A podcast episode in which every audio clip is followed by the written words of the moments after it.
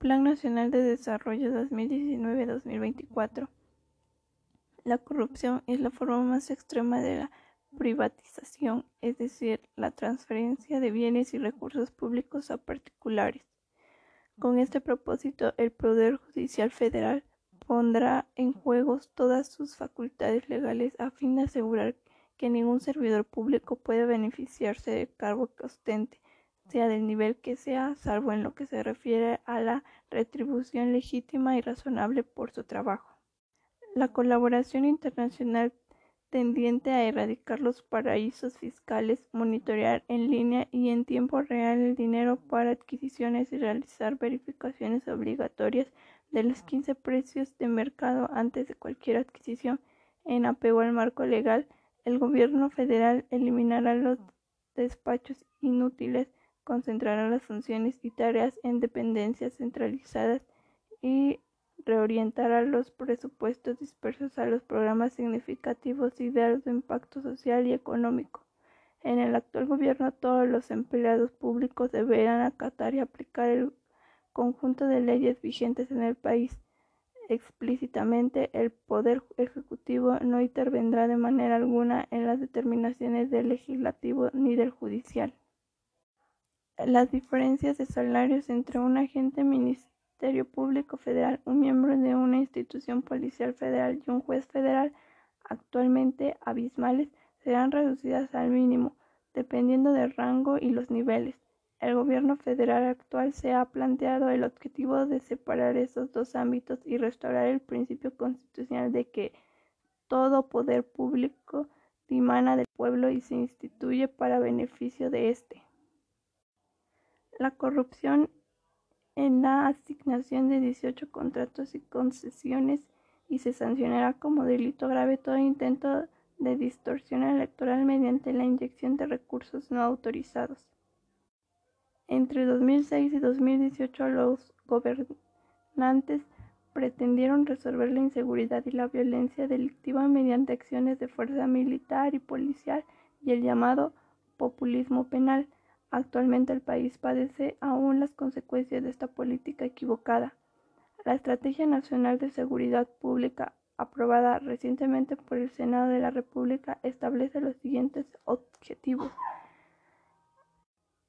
Erradicar la corrupción y reactivar la procuración de justicia, garantizar empleo, educación, salud y bienestar, pleno respeto a los derechos humanos, regeneración ética de las instituciones y de la sociedad, reformular el combate a las drogas, emprender la construcción de la paz, recuperación y dignificación de las cárceles, articular la seguridad nacional, la seguridad pública y la paz, repensar la autoridad nacional y reorientar a las Fuerzas Armadas. Coordinaciones nacionales, estatales y regionales. Establecer la Guardia Nacional. La creciente corrupción y la utilización facciosa de las instituciones conformaron una oligarquía excluyente, una pequeña élite que manejó el, el país a su antojo, sin atender las necesidades nacionales y atenta solo a la expansión de sus negocios.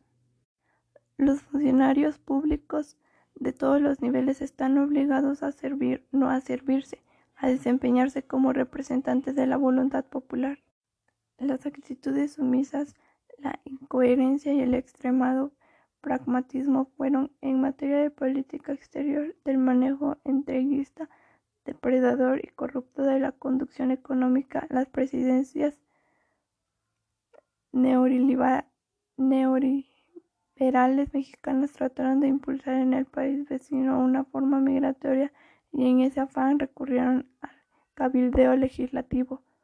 México no asistirá más en una modificación a las leyes y normas migratorias del país vecino. En cambio, el Poder Ejecutivo Federal atacará las causas profundas de la migración mediante la creación de empleos dignos, el desarrollo regional, la edificación de un estado de bienestar y el impulso a los procesos de construcción de la paz. Al contrario de lo que se ha afirmado durante décadas, la emigración no es un asunto irresoluble, sino una consecuencia de políticas de saqueo, empobrecimiento de las poblaciones y acentuación de las desigualdades y sus efectos pueden contrarrestarse con desarrollo y con bienestar. El propósito final de esta política es lograr que todas las personas puedan trabajar, estudiar y tener salud y perspectivas en sus lugares en los que nacieron. En el caso de México, los artículos 3, 27 y 123 y otros de la Constitución de 1917 sentaron las bases para un estado de bienestar con características propias en un país predominantemente agrario y de tradiciones indígenas comunitarias. Las crisis financieras que padeció México en 1976 y de 1982 en adelante llevaron al colapso del modelo económico propio, que fue denominado desarrollo estabilizador, y a partir de 1982 los gobernantes empezaron a adoptar medidas de claro corte neoliberal. Esta fórmula resume insoslayables mandatos éticos, sociales, ambientales y económicos que deben ser aplicados en el presente para garantizar un futuro mínimamente habitable y armónico.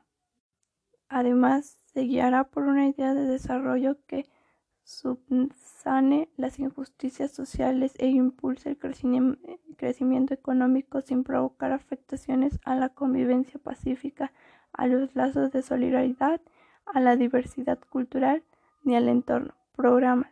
El programa para el bienestar de las personas adultas mayores, el programa Pensión para el bienestar de las personas con discapacidad, el programa nacional de becas para el bienestar Benito Juárez, Jóvenes Construyendo el Futuro, Jóvenes Escribiendo el Futuro, Sembrando Vida, Programa Nacional de Reconstrucción, Desarrollo Urbano y Vivienda, Tandas para el Bienestar.